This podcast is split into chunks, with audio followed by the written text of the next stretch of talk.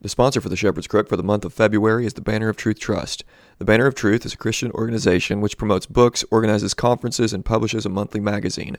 The objective of the banner is the promotion, advancement, and dissemination of a better knowledge and understanding of the history and the doctrines of the true biblical Christian faith. We seek to inform, encourage, strengthen, and equip ordinary Christians and have a particular concern for ministers and pastors and those who are training for the ministry. We also seek to produce material that's evangelistic and in God's providence may be used as a means to bring people to repentance and faith in Jesus Christ as their Savior and Lord. To read more about their history and mission, you can go and visit thebanneroftruth.org.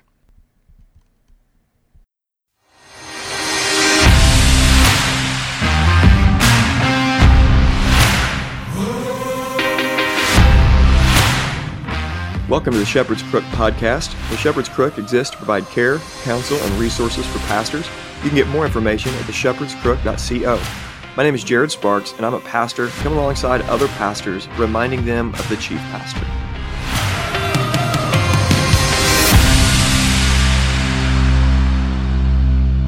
Welcome to the Shepherd's Crook podcast. I'm excited today. I get to interview a man that I've learned from over the years. He actually used to be my grandmother's pastor Phil, how many years ago were you pastor? 26 years ago. Okay, First Baptist Jonesboro. Mm-hmm. First Baptist Jonesboro. This is Pastor Phil Nelson. Phil, you doing good? Yes.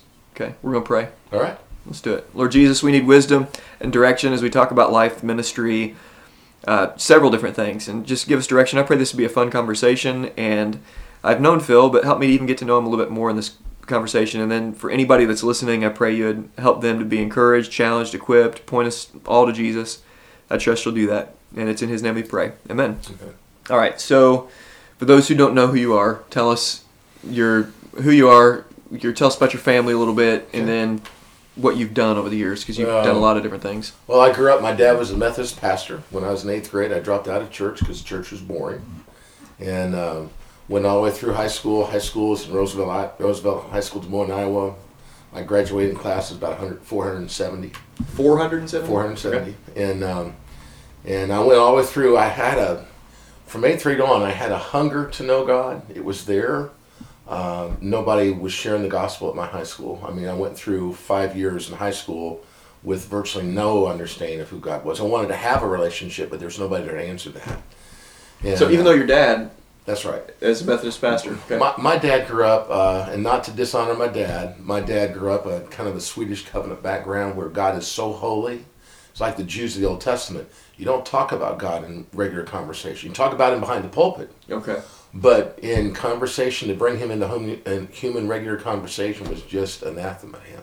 Okay. And uh, I came down here to SIU to go to school to get away from the party atmosphere of the University of Iowa and Iowa State I knew I wanted to change my life. I had partied my last two years in high school, and I was a, I played football, and I had I was on the debate team my senior year, and had a lot of neat things happen. Is football what brought you to SIU? No, no. Okay. Um, actually, football was the reason I came here because I wanted to get away from the party atmosphere after the football games I went to when I was okay. a, when I was a football player.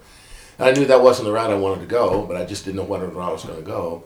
So I decided to get away from Iowa, but I was very interested in speech and debate and but I had to get away from Iowa, so I looked around and found out what school was good in speech and debate that was outside of Iowa. That's I knew was number one in, really? in the country at the time. Are they still? They still have a speech Oh yeah, they team? they rate they're they're in the top ten nationwide, really? all, even to this day. Jordan did debate over at Eastern Illinois or uh, Southeastern, mm-hmm. right in Harrisburg, right?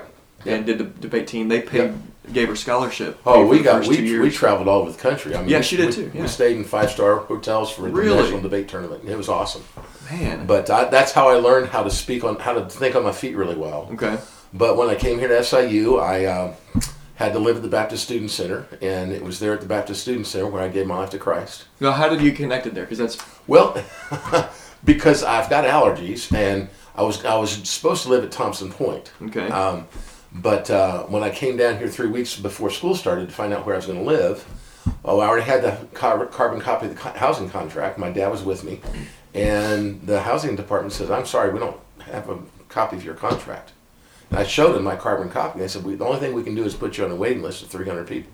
Wow. And my dad says that's not going to do. So we found out freshman approved housing, and there were five different housing housings that were and the Baptist Student Center is number five. And I said, I'm not staying there. but all the other ones were just not good compatible living arrangements. So I ended up at the Baptist Student Center, and when I walked in the lobby, there was a spirit of peace that just came over me and said, "This wow. is where life's going to change." Wow. And uh, Sam White met me, and we sat down and he talked about if you're going to live here, you can't smoke, you can't drink, and you can't have women in your room except for Friday afternoons and Saturday afternoons. And those are three of my biggest problems. Okay, there you go. So I thought, well, maybe I can change here. Mm-hmm. And then two weeks into that uh, freshman year, I uh, found my life at Bible Fellowship Baptist Church and uh, commit my life to Christ on a Sunday evening service. And, and then it, I fell in discipleship with Glendale Tony and Larry Shackley and Fred Bishop later. And I've been awesome. going after it ever since. So SIU has been a part of your life Absolutely. since then. Yeah. And, yeah. Yeah. Okay. So you became a Christian freshman in college. Right. When did you start feeling called into ministry? And two months after I became a Christian. Really? Yes. Okay. Uh, I came here to go to school because I was going to be a hotel manager, forest ranger, child psychologist. Okay. And I was interested in debate. All so. three of those? that was that was all the three I was interested in. Okay. And SIU was good in all three of those at that time. And uh, within two months, uh, the guy who started discipling me just pretty much said, when you go to class, your classes are your mission field. And you're responsible to make Jesus an issue in every class you're in. I had a chemistry lecture hall of about 350 at Neckers 220, 240 it was. And then I had an interpersonal class of 15 where the professor had divorced his wife and married one of his students. Oh wow! And openly bragged about sleeping around, and that was the context I my faith grew up in.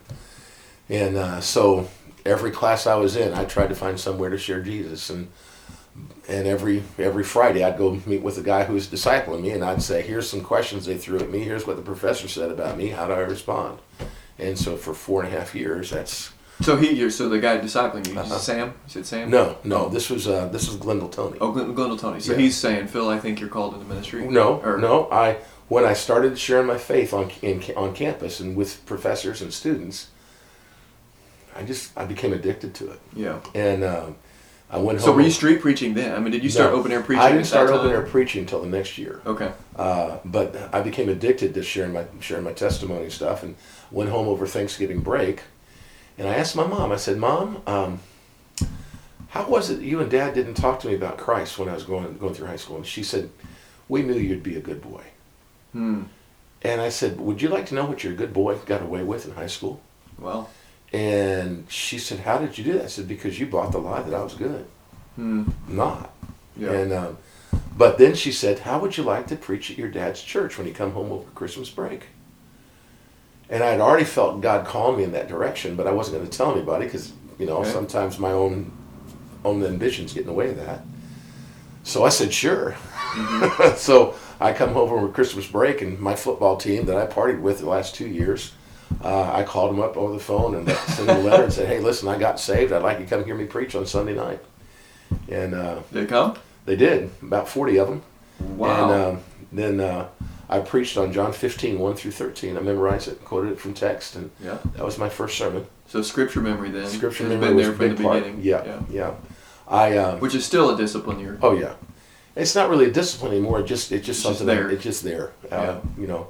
Um, but um, I found the joy of the Lord in that, and um, and to be able to stand up in front of a group of people, open the Scripture and quote God's word, and then take verse by verse and watch their faces just go, you know, like I haven't heard of this. So from the beginning of preaching, from that first sermon, John right. 15, you've been right. an expositor the whole time. Right. I mean, you're just yeah. Yeah. here's what the word says. Yep. That's that's how I remember you as well. I remember my grandma's church uh, it was the same feeling that you had growing up. This mm-hmm. is boring, mm-hmm. except for when the young tall guy named Phil Nelson was mm-hmm. there. And I remember thinking, boy, this is tolerable. uh, sorry, yeah, First Baptist right. Jonesboro, if you're yeah, listening. Um, that's right. But um, okay, so you met Melanie when then? In the fall of 1978, I'd given up. Uh, I thought I was going to be a celibate. Uh, I couldn't okay. find any girl that would go out with me that was comfortable with me sharing Christ with the waiters or waitresses. Right. Wasn't comfortable praying and having Bible study, and uh, so I just said, I'm not going to date anymore. I'll just drive around in my van and preach on the preach on the town squares and go from town to town, kind of like the disciples in Luke 10. Mm-hmm. And I was okay with that. And then uh, God interrupted me with this beautiful 17 year old from Malaysia that showed back up on our campus. And okay, Malaysia, explain that. Yeah, her sure. parents are missionaries. Okay Uh, she grew up in the mission field. Uh, she grew up being a minority in a Malaysian culture. And I always joke that's why she's so short, because everybody in Malay's short and she's five foot one. And um, so that's how we met. And she loved the idea that I was sharing Christ, and she was perfectly comfortable with that. And our first date we had was I went to her room on a Friday night, which you could go to Friday night because it was the Baptist Student Center, and I brought my Bible dictionary and my Bible atlas, and we took our Bibles together and we studied on we studied what God's Word had to say about prayer and fasting. That's awesome. To this day, that's the best Bible study I've ever had. that's great. Um, and then that's that's how we went. And um, a year and a half later, we got married in December, and I always wanted to preach on the day I got married okay. and on my honeymoon. And my wife was okay with that idea. You married the right woman. you married yeah, the right woman. Yeah. Wow. And uh, so. And you did it. You I did. I okay. Did. Uh, uh, two days before we got married, we got married Sunday afternoon at two o'clock in December, right after graduation, and uh, then uh, Friday afternoon, some pastor called me from about six, six, 60 miles from here and said, Man, I've got the flu. Phil, could you preach for me on Sunday? I'm thinking in the back of my mind, God, thank you for giving him the flu so I could preach on my way. it's crazy, but that's the way I am. And so I preached and uh, told the church, I'm not going to have an invitation because I'm getting married at 2 o'clock this afternoon, so I'm going to be out of here at 12. uh-huh. There you go. Drove back to Murdale Church, and my wife taught Sunday school her, the morning she got, got married. Okay. Took pictures at 1, got married at 2, I had the reception at 3, and then we were back in the church at 6 o'clock for discipleship training because my pastor at that time, Paul Hicks, had joked with me. and he's still pastor there. Oh, he's still pastor there, yeah, yeah, 50 years. And um, But he said, you know, if you get married on Sunday afternoon at our church, you're going to have to be in discipleship training that night. And I thought he was serious, so I'm going to honor my pastor. So uh-huh. we were we showed up at six o'clock, and Paul Hicks comes up to me and says, "What in the world are you doing here?" I said, "Well, brother, you told, told me, me. I, and I'm just honoring the pastor." Right. She said, "Phil, I was joking." I said, "That's all right." So we had a great time, and then we went to flew down to Orlando and got off the got off the plane and. And uh, there were two porters there. They saw my wife and I walking across the concourse, and they said, "There's a man and lady that love Jesus. We can just tell." Whoa. Now, I think that was their witnessing tool to get to share Christ with everybody who came across. Okay. But anyway, so we stopped and talked and shared with them. And I asked if they had a prayer meeting on Wednesday night. And they said, no, our prayer meeting's on Tuesday night. But if you want one on Wednesday night, you call us and we'll have one. Okay. So we went around. We spent the week in Orlando, had a great time, and then we decided we're going to go to this these guys' church. They invited us to their church. It was an inner city African American church. So we walk into the church, and we're the only white guys in an all black church in inner city Orlando. And when the pastor and Sammy, I can, I've got a picture of him in our in our wedding album. Uh, when they saw us come in, they couldn't believe it. Really? And uh, so we walked down front. We talked with the pastor, and the pastor got a phone call, and the young married Sunday school teacher called in sick. Okay. And he said, Brother Phil, you've been married for a week. You think you can do a young marriage class? I said, sure, why not? Uh-huh. And uh, so I did that, and then I didn't realize at the time it was cultural. If they know you're a pastor, you're going to participate in some part of the service. That's okay. just the way it is. And the church was about 450, 500 attendance. Oh my goodness! Yeah. Wow. And uh, so my and women sat on one side, and guys sat on the other side of this church, and so my wife's up here in the front row sitting, and right before the church starts, within five ten minutes, every little kid in the church has just swarmed around her. Okay. It's just crazy. So we went through the service and everything's good. It's about one o'clock. The service is just it started at ten forty five, so it's okay. one o'clock. And I'm thinking we're getting ready to wrap up. Right. And then the pastor says, "Now, congregation, I believe the Lord has a word from a brother from Illinois. So, brother Phil, you come up and preach to us." Oh. And I did. Wow. I, I didn't preach very long, about okay. 15 minutes. Now, at this point, how many times had you preached before? You'd been preaching. Oh, I'd been preaching open air. Yeah, yeah, yeah, yeah, And uh, so they afterwards they said uh, we we'd mentioned that you know uh, we were believing God for cover our expenses for our honeymoon, and He'd already done that. And we are just saying God's been faithful. And mm-hmm. pastor says, congregation, the Lord doesn't want to send send this couple home penniless. Wow.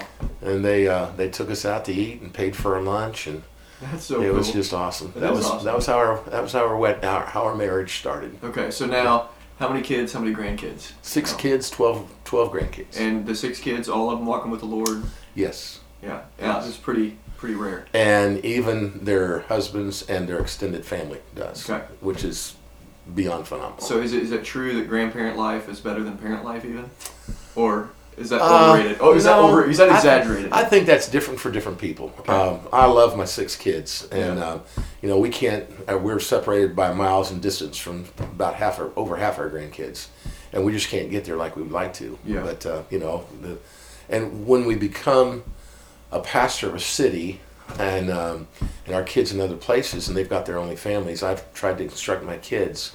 You know, when you get married, you've got a different family, mm-hmm. and we're probably not going to be around like you'd like us to be, right? Because the ministry has different callings on our life, right? And uh, when we get to heaven, we'll have all sorts of time. Yeah. And uh, that's still not a, that. We're still eh, that's painful to mm-hmm. not be able to do that all the time because our grandkids are not in the same place we are. Yeah. But we do what we can. Yeah. You're where the Lord has you. Yep. So over the years, you've done several different things. You've been head of evangelism for IBSA, I think, right? For collegiate evangelism. Collegiate yes. evangelism. Mm-hmm. So tell us, okay, different ministry stops, mm-hmm. and then mm-hmm. we'll get into some specifics about preaching. And... Uh, well, my my lifelong dream after when I was here as a college student, I wanted to come back here and be the BSU director on campus. Cause Which is was, SIU. We're in Carbondale, yeah, Illinois. Where we're this was the premier uh, student ministry center in the country at that time. Wow. And uh, I thought, man, I'd just come here. I'd, I'd be great. And uh, it eventually kind of folded. Um, before I got here, it was way down, and then we had a chance to bring it back up a little bit, but it never was what it was back in the 60s and 50s. Which I mean, they had a huge building, oh, yeah. training pastors. Yeah, that yeah. not the down or isn't the building right in the center of campus the old Baptist Foundation? Ba- massive we, building. We saw more preachers of the gospel sent out from this Baptist Foundation than any Baptist college or university seminary in the country. remarkable. I've looked. I've tried to look up archives on that. Where uh-huh. can you find information on that? I think you'd have to go to IBSA and ask to them. Find, yeah yeah, yeah. Find that out. Okay. But uh, well, it was you know we had there was chapel here on campus every day up until the late '60s. Really? Yeah, and that stopped right after '67 when Vietnam became pretty big. But okay. uh, that never did recover. Okay, so you did collegiate ministry here. Then you moved up north. I, I, I, I, did. I pastored at Jonesboro for about three years, and then mm-hmm. moved to Champaign. And then as I started preaching the open air, Fred Bishop's the guy that helped me learn how to do that. Mm-hmm. I'd go, I'd go to Mardi Gras with him. I've been. This will be our 40th year to go to Mardi Gras. Which is one-on-one evangelism. You're doing clown ministry. You're doing air, open air preaching. You're passing out tracts. Yeah, every kind of evangelism you can think about, you're going to learn to do there. Yeah. And um, so I learned that. I learned how to do that. and then uh, we had a campus pastor come in from InterVarsity, Cliff Connectly. I don't know if he's still in ministry now that was back in the eight, early 80s. And I saw him preach out in the open and really engage in an open dialogue kind of format. It was like a Mars Hill experience with the Apostle Paul. I just fell in love with that. And my debate experience from college and all that kind of stuff kind of played into that. And I just, that's when I started, I came back here as a campus pastor and we went to every rock concert at the arena. Hmm. And a friend of mine from Nebraska said, "Now, if you're going to do rock ministry, rock concert ministry, you need to go the night before, pray over the arena, and ask God to give you free tickets to go in." Hmm. I thought, why not? So, my first experience was as a Kiss concert in March of 1986 with Roger Leip. And I won't go into all the details, but for the next nine years, every rock concert we went to, we had free tickets given really? to us. Wow. And we'd go in, and have a chance to share the gospel inside. We'd preach outside. We saw all sorts of really neat things happen. Um, and that's where I fell in love with open air ministry. Yeah. And then Mardi Gras confirmed that. And then when I went to U of I, um, U of I's got this big quadrangle where all the students during passing period, you'd have 1,500, 2,000 students pass you on a sidewalk in 15 minutes. I'm thinking, my heart is if there's a huge crowd somewhere, I want to preach. Mm-hmm. You know, I'll preach it in Kentucky Derby, at Indy 500, Mardi Gras, Ocean Center outside uh, in Daytona, wherever there's a large crowd. I, my heart just says I want people to know about Jesus. Yeah. So uh, I started thinking about how can I do this, and then I thought, you know, I'm going to take this dialogue that I did down at SIU. I'm going to bring it up to U of I, but. Uh, U of I is an intellectual campus. SIU is not an intellectual campus; it's a social campus. Mm-hmm. And so I didn't have to think too hard down here. Uh, and I don't see, I don't consider myself a brain. I consider myself kind of an average Joe. Just I'm going to use scripture and answer people's questions. So when I got to U of I, and I thought I need to go out on campus, but I was terrified. Okay. I was terrified because I'm just a nobody, and um, so I just knew I'd get out there and make a fool of myself. So I had Mark Warnock, a good friend of mine, come down, and my intern Andrew Clever was with me, and we prayed that day before going out. And while we're in the at the Baptist house there on campus, uh, the Lord just kind of said to me, "Phil, what's your name?" Well, my name's Philip Wesley. Okay, well, what's that? that well, why are you asking me that? What's that about? He says, "Well, where'd you get the name Philip from?" When I was born, my mom told me I was supposed to be Dottie Sue, but I came out a boy. Okay. and uh, so that for 12 hours they deliberated what kind of name should they give me, and they named me Philip after the evangelist in Acts chapter 8. Okay. My dad was a Methodist pastor, so they thought, who could we, what, what's a good Methodist name? So they named me Wesley after John Wesley. Okay. 40 years after that, I'm 40 years old at, at, at U of I, terrified about preaching out in the open air. And he says, Phil, what did Philip and John Wesley, what were they, what were they known for? Open air ministry. Okay, when you go out today, just do what Philip would have done in Acts chapter 8. Hmm. So I go out there with this, just kind of this incredible peace. And so we've got about 35 or 40 students hanging around. And, and as I'm ask, answering their questions, I see this guy walking down the sidewalk reading a Christian tract. And I'm going, this is weird. Mm-hmm. Excuse me, young man, do you understand what you're reading? Wow. And this is what he said. I really don't understand it. Somebody gave me this up at the north end of the quad, and I've just been reading things. If anybody could help me understand, I'd be open. I said, pull up a piece of grass and have a seat. Wow. And he was Jewish. Okay. I can't remember his name, but he sat down, and for the next 30 minutes, I talked one on one with him, and the wow. crowd didn't even ask a question. Mm-hmm. They just sat there in silence. And at the end of that, I had, had the encouragement. I had to. I encouraged him to trust Jesus and repent of his sins. He didn't do that. Yeah. But that was my first indication that you can trust God in the open air to give you words you need to say. That's good. And uh, from then on, it's just uh, uh, there's God shows up in open air preaching in a way He does not show up when I'm preaching behind the pulpit in the church. Yeah. Not that preaching behind the pulpit in the church is bad. It's just different. Yeah. Because uh, you don't know what the crowd's going to do when you get out there. Usually in church, you kind of know nobody's going to give you any flack. Mm-hmm. Every now and then they might, but not right. often. They might fall asleep on you. Yeah, they might fall asleep. I, not too many fall asleep on me. I I walk around quite a bit, and I'll knock them on the head if they're asleep. There you go. Yeah, don't yeah. want them to fall asleep and miss it. uh, but I've just the the joy of the Lord, and and here's the thing about this too, Jared. Um, I really believe, I believe I got this from Josh McDowell years ago. He was on a radio program I was listening to, and he said, I used to think my family came before my ministry. Mm-hmm. And he said, I was wrong.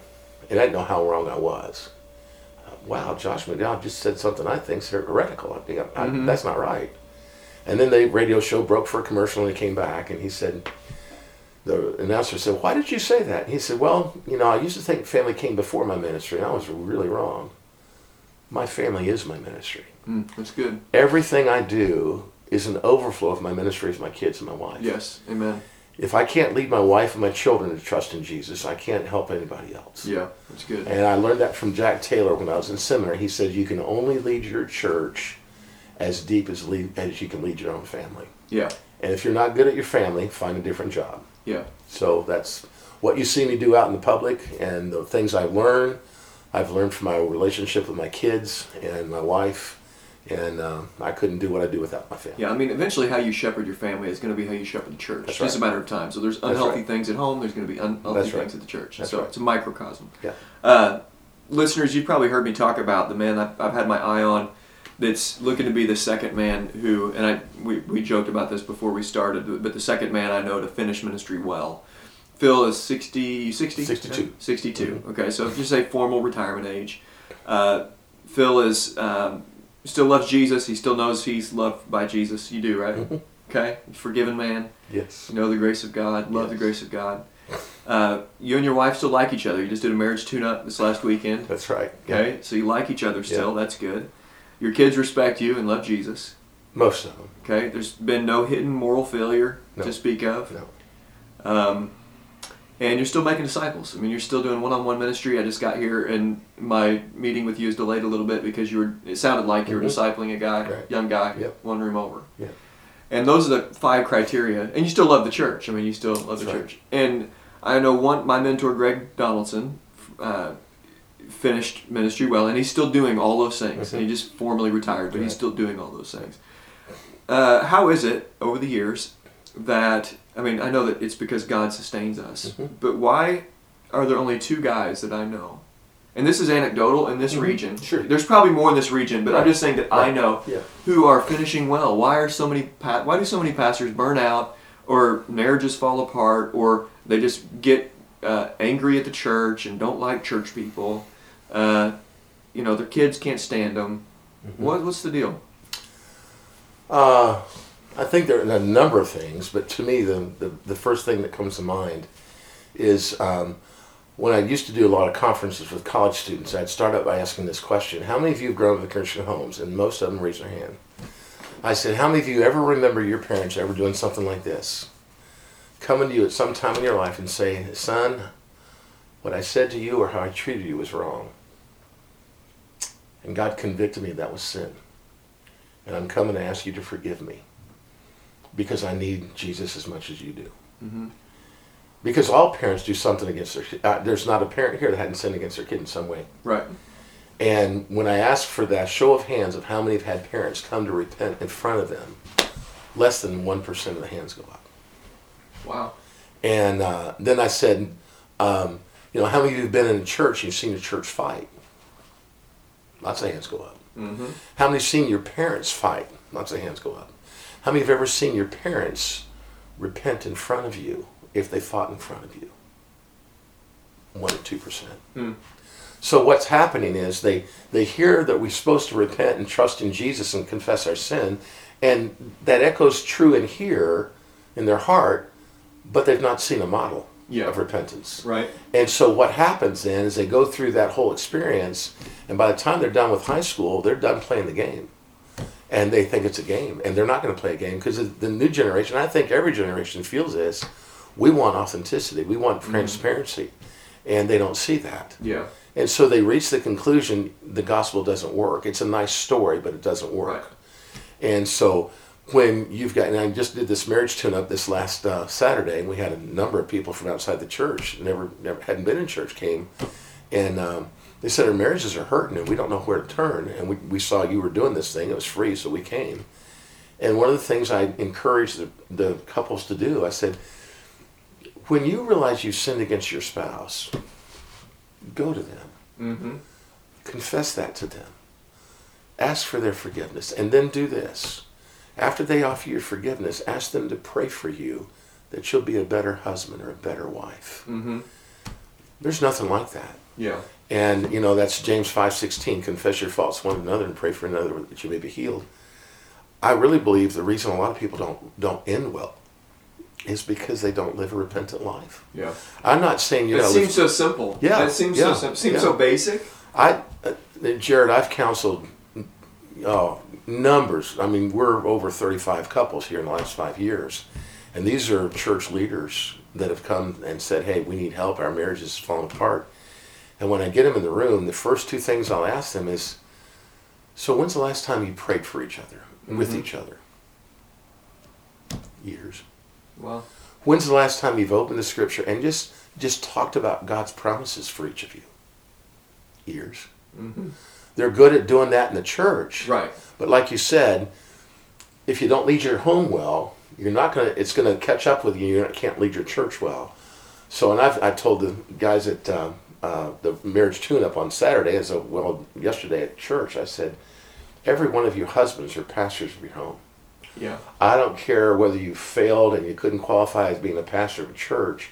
You're the shepherd of your home, mm-hmm. and that means you shepherd your wife, you shepherd your children, you, you confess when you're when you've done wrong. You you counsel them from God's word, not with a not with a bat, but with a shepherd's crook. I love your uh, uh, your symbolism of this whole podcast. It's the crook doesn't beat a sheep.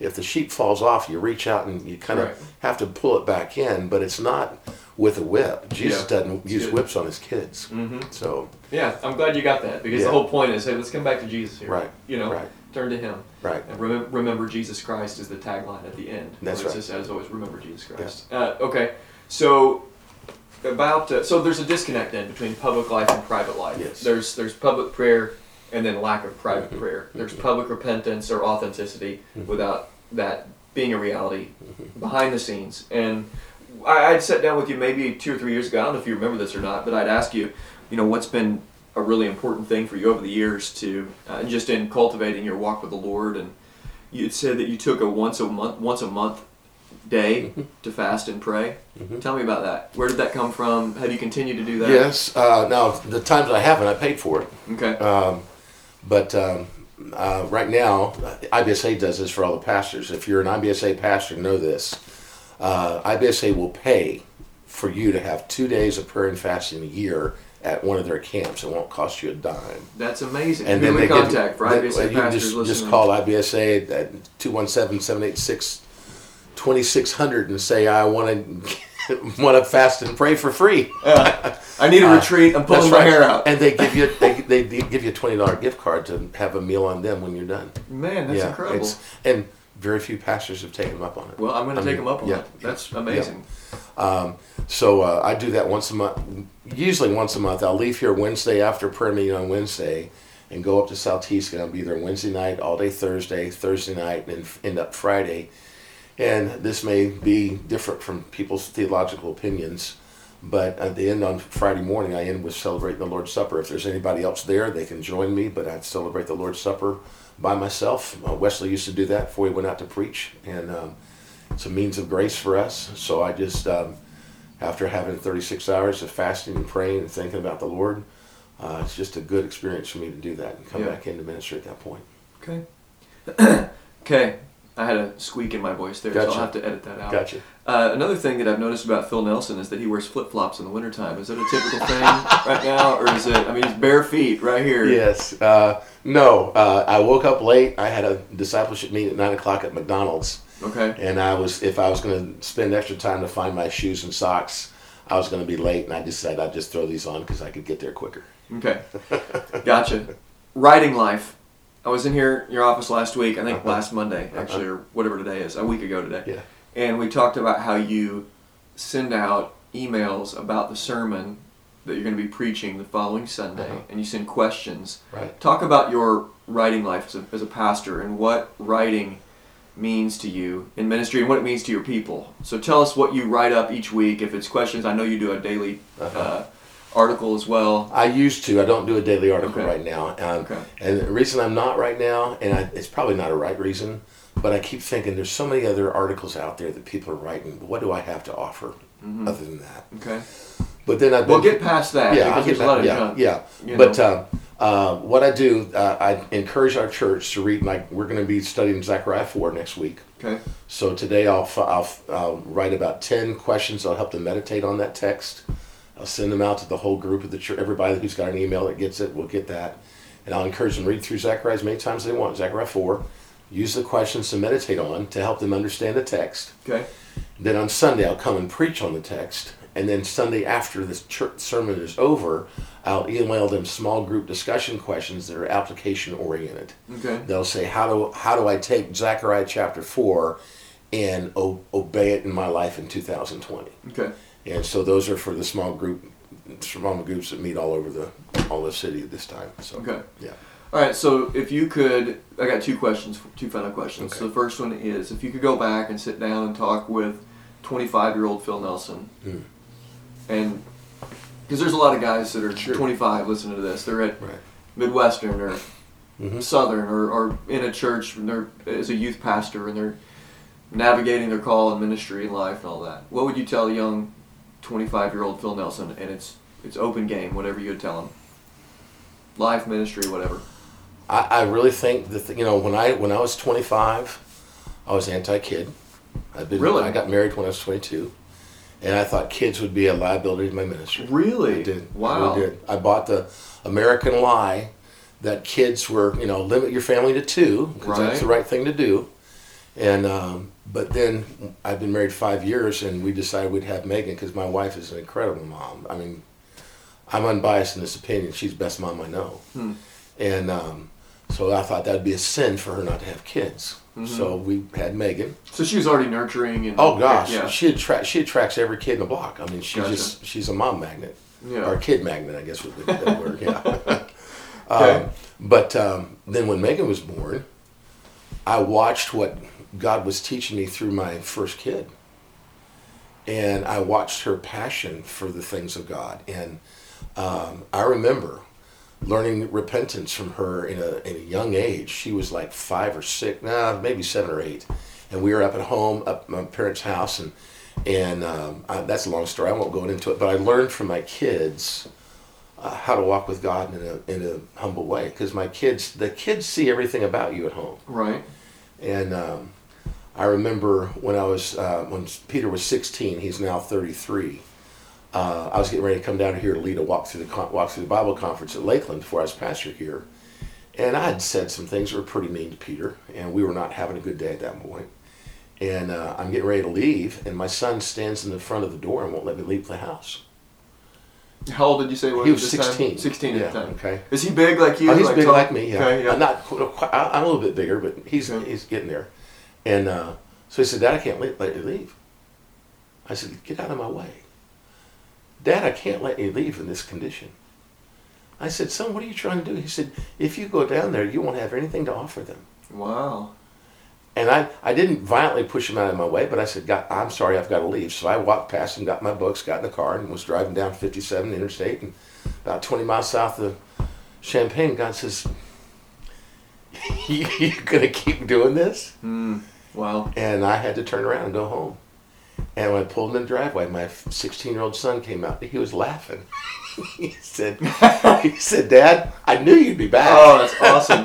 That's awesome. and at that point, I just said, "Son, you're right, and uh, forgive me." Wow. And then he put his hand on me and he prayed for me. Uh,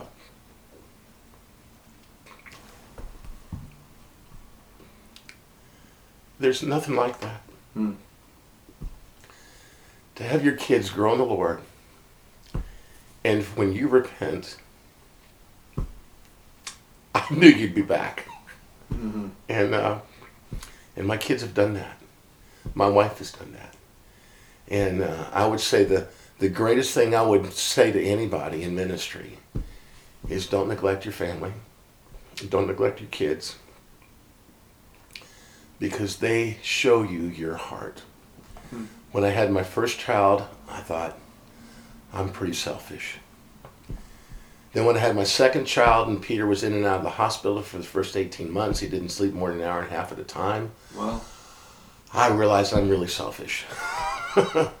and I guess I'm just more worse off than others because I've had, had six kids to tell me that. uh, but um, if you're listening, you're 25, um, love your wife, love your kids, um, love the church. Hmm. My uh, my wife said something last night that I'm not going to forget very soon. We had a marriage tune-up on Saturday, and we talked about husbands loving their wives yesterday in our marriage, and our marriage ended in our worship service. And she said, "You know, if you don't love the church, the church is the bride of Christ, and if you're going to follow Christ." if you speak in a denigrating way about the church, that'd be like me talking about my wife, saying, "Oh, my wife is fat and ugly and she stinks." What'd you think about my love for her? Yeah. And if you sat outside the church, like I'm not going to be part of a church because she's ugly, she's imperfect, she sins. Well, so do all of us. Yeah. And so it's high time for those who lead the church to speak about the church with affection. It's good. And uh, that I would say, speak, love your wife, love your kids, and love the church. It's good. I'll set you up as I do everybody I interview to talk about God's grace by just asking you, why do you love Jesus? um, in my um, discipleship meeting with uh, one of the swimmers here at SIU, we were at Luke chapter 7 today and it's the sinful woman that comes to Jesus and at Simon's house, and uh, Simon says, "If Jesus, you knew what kind of woman she was, you wouldn't let her touch you." And then Jesus says, "I have a question for you, Simon. If somebody owed you fifty thousand, another guy owed you ten dollars, and you forgave both of them their debt, which one would love you more?" Simon says, "One. The one had the greater debt." You're right, Simon.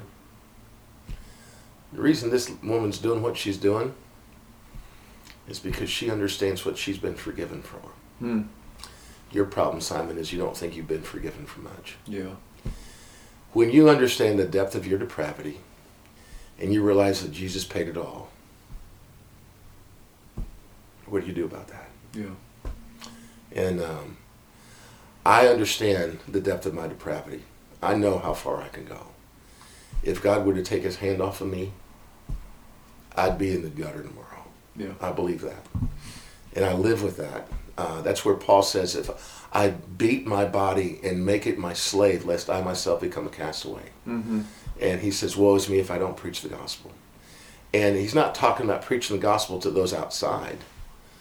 It's preaching the gospel to those outside, but it's also preaching the gospel to me. Mm. Yeah. God, when, when Jesus says, um, uh, for this reason shall man leave his father and mother and be united to his wife, and the two will become one flesh. When Adam said, This is now bone of my bone and flesh of my flesh, for she is taken out of man, should be called woman, Jesus said, You're my bride.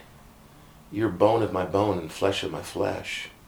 He's so united himself to us that he can't be severed from us again without losing his character. Hmm. Oh my goodness. Yeah, it's powerful. That's that's that's enough to hold you there for a while. Yeah, that's so good. Yeah. Thank yeah. you. So good to hear that, and I appreciate you, Phil. I really do. And uh, thanks so much for You're welcome. letting me do this. You're welcome. Interview. Everybody, I hope you enjoyed listening, and uh, just thanks for continuing to come back. Have a good day.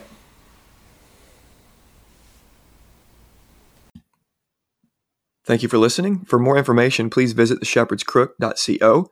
For care and counsel, please call, text, or email to set up a session.